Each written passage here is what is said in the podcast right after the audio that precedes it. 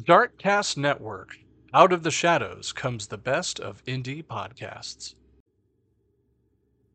Poison candy myths are urban legends of malevolent strangers intentionally hiding drugs, poisons, or other sharp objects such as razor blades or needles, or even broken glass and candy, and distributing the candy in order to harm random children, especially during Halloween trick or treating. These stories serve as a modern cautionary tale to children and parents and repeat two themes that are common in urban legends danger to children and contamination of food. No cases of strangers killing or permanently injuring children this way has ever been proven. Notice I said strangers. Tonight's tale has the death of an eight year old boy at the hands of his own father. He has been dubbed the real life Candyman. My name is DJ, and this is the Mythical True Crime Podcast.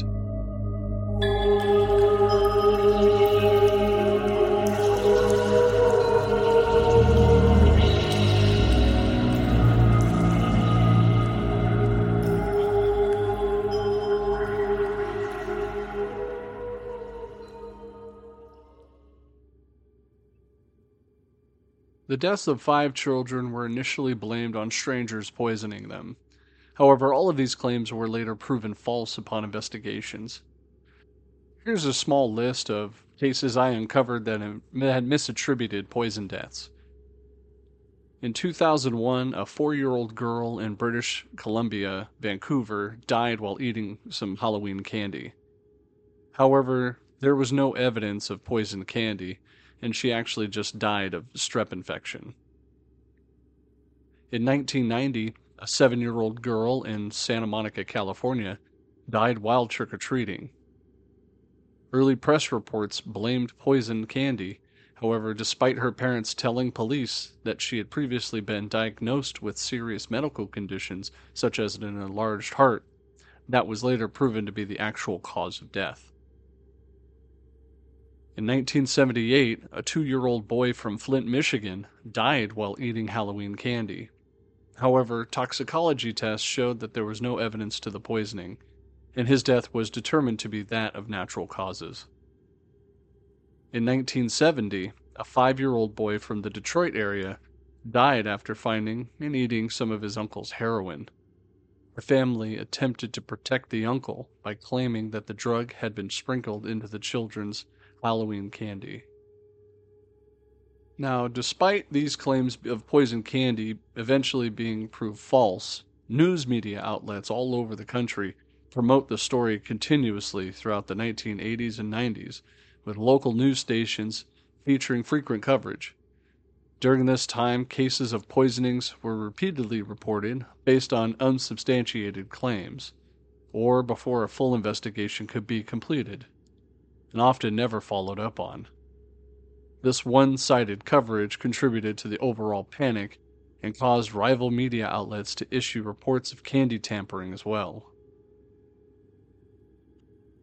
Claims that had candy been tampered with actually go as far back as the Industrial Revolution, when food production moved out of the home and the local area and it was made in familiar ways by known and trusted people to strangers using unknown ingredients and unfamiliar machines and processes. Doctors publicly claimed that they were treating children poisoned by candy every day. If a child became ill and had eaten candy, the candy was widely assumed to be the cause. However, no cases of these illnesses or death were ever substantiated.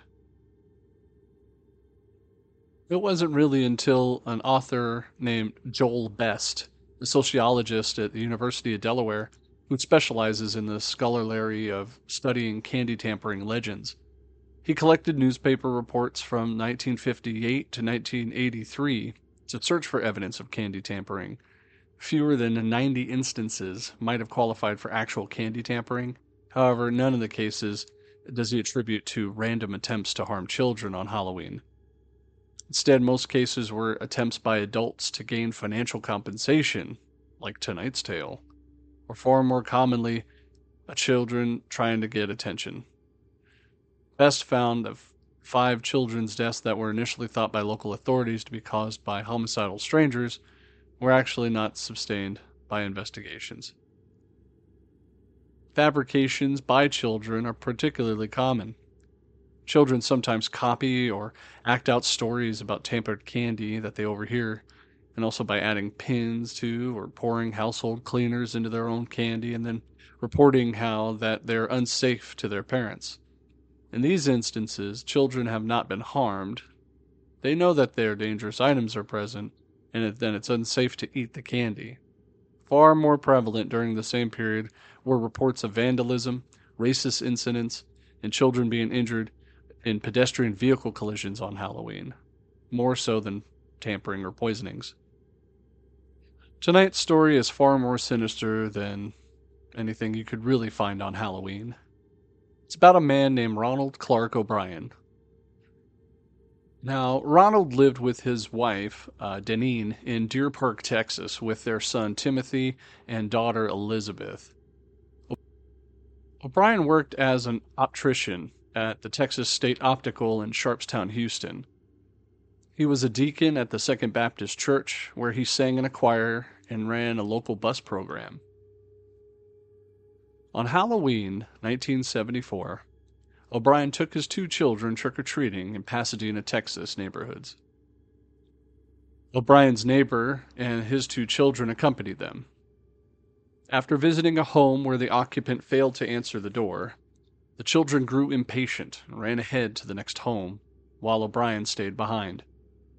He eventually caught up with the group and produced five 21 inch pixie sticks which he would later claim that he had been given from the occupant of the house that had not answered the door. At the end of the evening, O'Brien gave each of his neighbors two children a pixie stick, and one each to Timothy and Elizabeth. Upon returning home, O'Brien gave the fifth pixie stick to his 10 year old boy, whom he recognized from his church. Before bed, Timothy asked to eat some of his candy that he collected. According to Ronald, he chose the pixie stick. Timothy had trouble getting the powdered candy out of the straw, so O'Brien helped loosen the powder out. After tasting the candy, Timothy complained that it tasted bitter. O'Brien then gave his son Kool Aid to wash the taste away. Timothy immediately began to complain that his stomach hurt, ran to the bathroom, and began vomiting and convulsing. O'Brien later claimed that he held Timothy while he was vomiting and the child went limp in his arms. Timothy O'Brien died en route to the hospital less than an hour after consuming the candy. Timothy's death from poisoned Halloween candy raised fear in the community. Numerous parents in Deer Park and the surrounding area turned their candy in to the local police that their children had got from trick or treating, fearing it had been laced with this poison. The police did not initially suspect O'Brien of any wrongdoing until Timothy's autopsy revealed that the pixie stick he had consumed was laced with a fatal dose of potassium cyanide. Four of the five pixie sticks O'Brien claimed to have received were recovered by authorities from the other children, none of whom had consumed the candy. The parents of the fifth child became hysterical when they could not locate the candy after being notified by the police. Parents rushed upstairs to find their son asleep, holding the unconsumed candy in his hands. The boy had been unable to open the staples that sealed the wrapper shut. All five of the pixie sticks had been opened, with a two top two inches refilled with cyanide powder and resealed with a staple. According to a pathologist who tested the pixie sticks, the candy consumed by Timothy contained enough cyanide to kill two adult men, while the other four candies contained enough to kill three to four adults. O'Brien initially told police that he couldn't remember what house he got the pixie sticks from. Police became suspicious because O'Brien and his neighbor had only taken their kids to homes on two streets because it was raining. Their suspicions increased after learning that none of the homes they visited gave out pixie sticks. After walking the neighborhood with police three times, O'Brien led them to the home where no one had answered the door before. O'Brien claimed that he went back there after catching up with the group. He said the owner of the home did not turn any lights on, but opened the door but a crack and handed him five pixie sticks. He claimed that he'd only seen the man's arm, which he described as hairy. The home was owned by a man named Courtney Melvin. Melvin was an air traffic control operator at the William P. Hobby Airport, and he didn't get home from work until 11 p.m. on Halloween night. Police ruled out Melvin as a suspect when over 200 people confirmed that he had been at work all night. As the investigation progressed, police learned that Ronald O'Brien was over $100,000 in debt equivalent to about $550,000 today, and had a history of being unable to hold a job. In the 10 years preceding the crime, O'Brien held 21 jobs. At the time of his arrest, he was suspected of theft at the job he was working at the Texas State Optical, in which he was close to being fired from. His car was about to be repossessed. He had defaulted on several bank loans and the family home had been foreclosed on. Police discovered that O'Brien had taken out life insurance policies on all of his children months preceding Timothy's death. In January 1974, he had taken out a $10,000, equivalent to $54,946 in today's money, a $10,000 life insurance policy on both of his children. One month before Timothy's death, O'Brien took out an additional $20,000 in policies, again on both of his children, despite the objections of the life insurance agency. And in the days preceding Timothy's death, O'Brien had taken out yet another $20,000 policy on each child. The various policies totaled to approximately $60,000. O'Brien's wife maintained she did not know anything about insurance policies on her children's lives. The police had also learned that on the morning of Timothy's death, O'Brien had called his insurance company, inquiring about collecting the policies he had taken out on his son. After learning O'Brien had visited a chemical supply store in Houston to buy cyanide shortly before Halloween 1974, they found out he later left without purchasing anything when he learned that the smallest amount available to purchase was five pounds.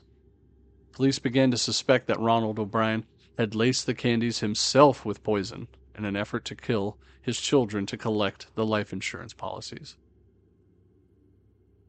They believed he gave the other children poisoned candy in an effort to cover up his despicable crime.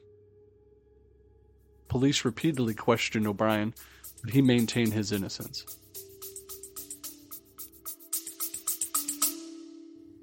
After this quick message, we'll be right back. If this is your first time tuning in, I encourage you to subscribe to the show so you can hear all the other episodes, as well as what we have coming up in the next few weeks.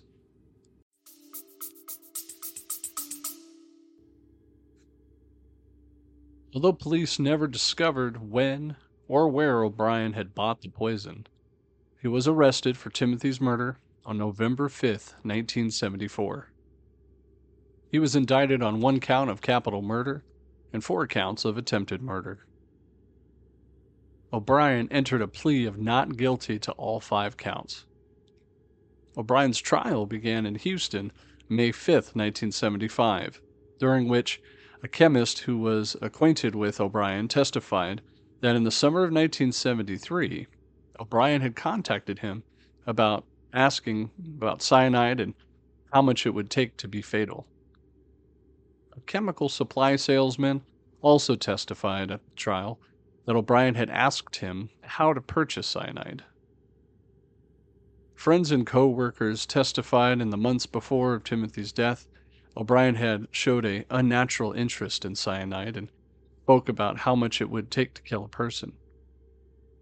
O'Brien's sister in law and brother in law both testified on the day of Timothy's funeral that they heard Ronald as he spoke using some of the money from Timothy's insurance policy to take a long vacation and to buy other items. As well, his wife rejected the claim that Timothy chose the pixie sticks, stating at the trial that O'Brien had, in fact, forced him to choose the sticks themselves. O'Brien continued to maintain his innocence. His defense mainly drew upon the decades old urban legend concerned of mad poisoner who hands out candy on Halloween laced with poison and uh, needles and candy apples that had razor blades in them, so on and so forth. These stories have persisted despite the fact that there's zero documentation of any instances of strangers poisoning Halloween candy. The case and subsequent trial garnered national attention, and the press dubbed Ronald O'Brien the Candyman. On June 3, 1975, a jury of took 46 minutes to find O'Brien guilty of capital murder and four counts of attempted murder. The jury then took another 71 minutes to sentence him to death by electrocution. Shortly after he was convicted, his wife filed divorce. She later remarried, and her new husband adopted their daughter Elizabeth. I have the actual scan of the newspaper clipping from June 4th, 1975. I'm going to link it in the description below. O'Brien found guilty of the Halloween murder. This is the article reads If the prosecution has its way, Ronald Clark O'Brien will die in the electric chair for murdering his eight year old son with cyanide laced Halloween candy. A 10 man, two women jury Tuesday took 46 minutes to decide O'Brien, who, one prosecutor said, sacrificed his son to the altar of greed, killed Timothy O'Brien in an effort to collect $31,000 in life insurance. Prosecutor Mike Hinton asked that the jury today give O'Brien death in the electric chair. The only other verdict the jury can return is life imprisonment for the capital murder conviction. Hinton paced the floor during the closing arguments Tuesday, staring at the jury, and turned to lean across the prosecutor's table and point his finger at O'Brien. He ought to be damned for what he did, Hinton said. Nobody has anything to gain but this defendant. I don't want you to forget one minute he wanted to take those other kids with him, too. O'Brien was also charged with the attempted capital murder of his daughter, Elizabeth Lane, 5, and two other children for friends of the church he went. They also went trick or treating with O'Brien's children. They had also received Pixie Sticks candy containing cyanide but did not eat them. Timothy died less than an hour after his father helped him pour the sugar candy into his mouth and gave him a soft drink to wash it down. The 21 inch Pixie Stick had been opened and the top two inches refilled with potassium cyanide granules.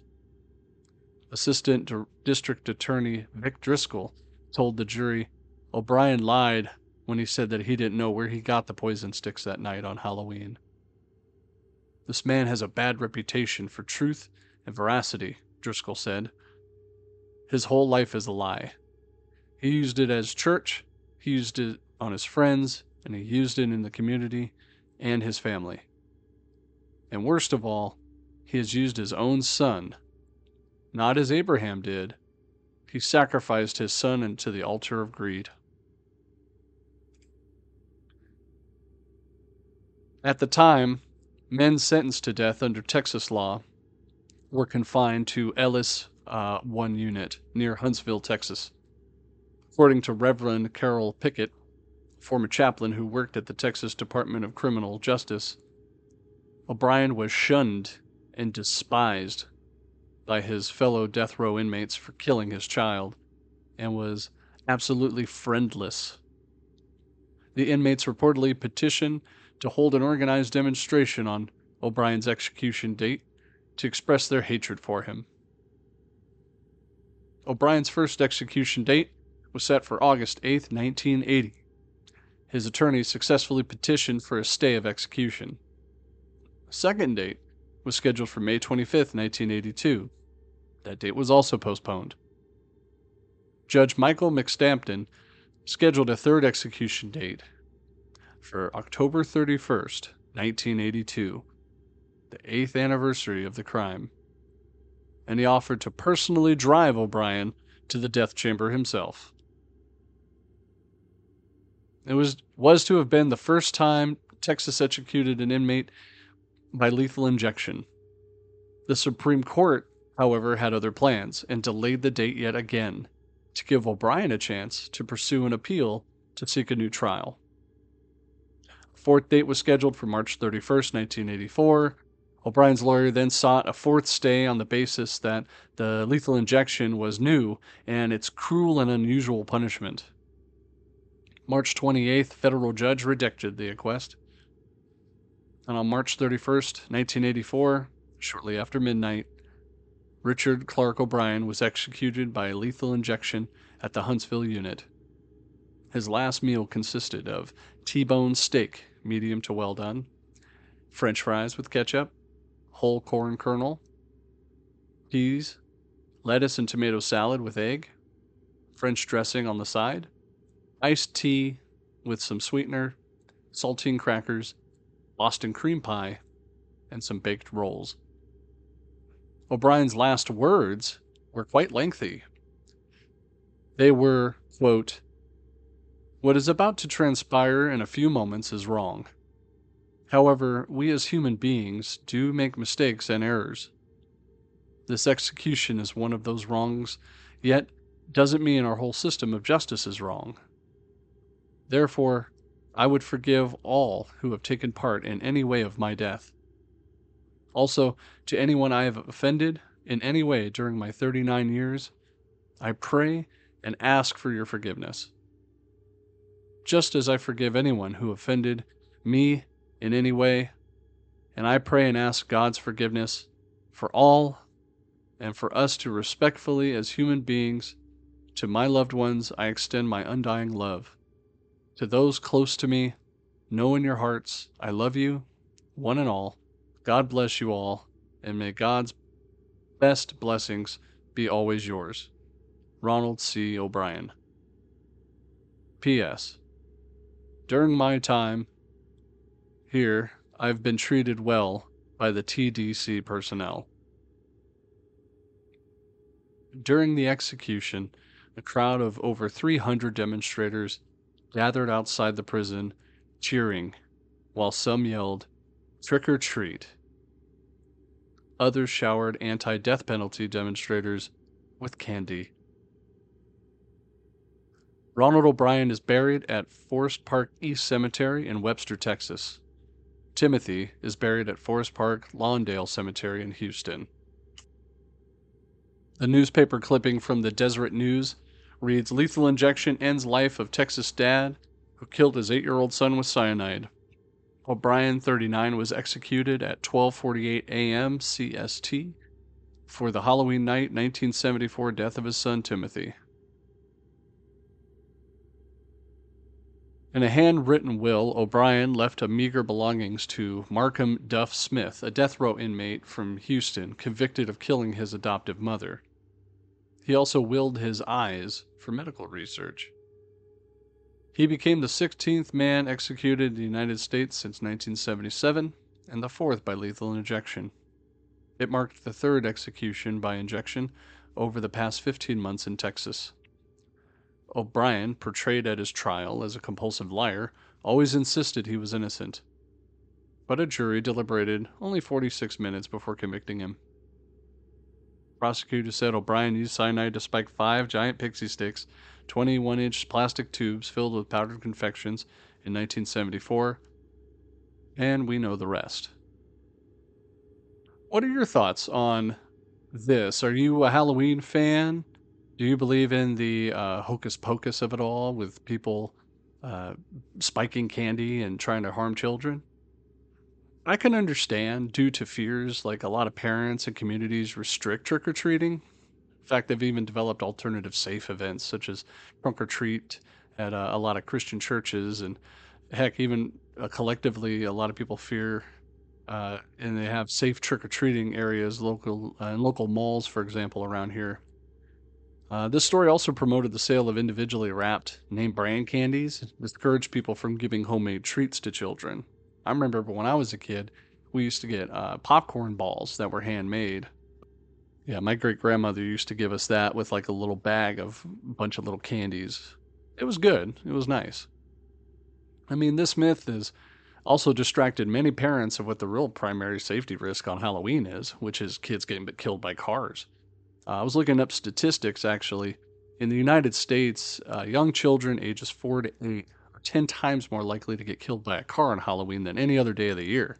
Children of all ages, from 0 to 17, are three times more likely to get killed by a vehicle on Halloween than during the rest of the year. So, if there's any lesson to be learned from here, it's wear reflectives, carry a flashlight, go to only neighborhoods you know, and don't eat your candy until your parents have time to collect tax. I mean, to, of course, go through it and inspect it. I hope you enjoyed tonight's episode. If you liked tonight's episode and consider subscribing, uh, it'd be much appreciated. It'll help me continue to make these episodes. Also, don't forget to leave a comment and uh, subscribe to my social media. Mythical True Crime is on Facebook, uh, Instagram, and Twitter. I check those daily and I do respond fairly quickly. And if you have any ideas for a future episode or something I might have missed, please reach out, drop me a line. Again, thank you very much for listening. My name is DJ, and this is the Mythical True Crime Podcast. Thank you very much for listening tonight and being part of the Mythical True Crime community, hosted by me, DJ. Subscribe to Facebook, Twitter, and Instagram to get your weekly updates. And if you like what you hear, consider subscribing. Subscribing will directly support the show and the work that I'm doing. If you'd like to be a new supporter, consider clicking the link in the description box below.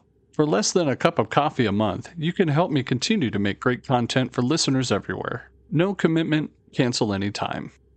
This has been the Mythical True Crime Podcast. My name is DJ. Good night.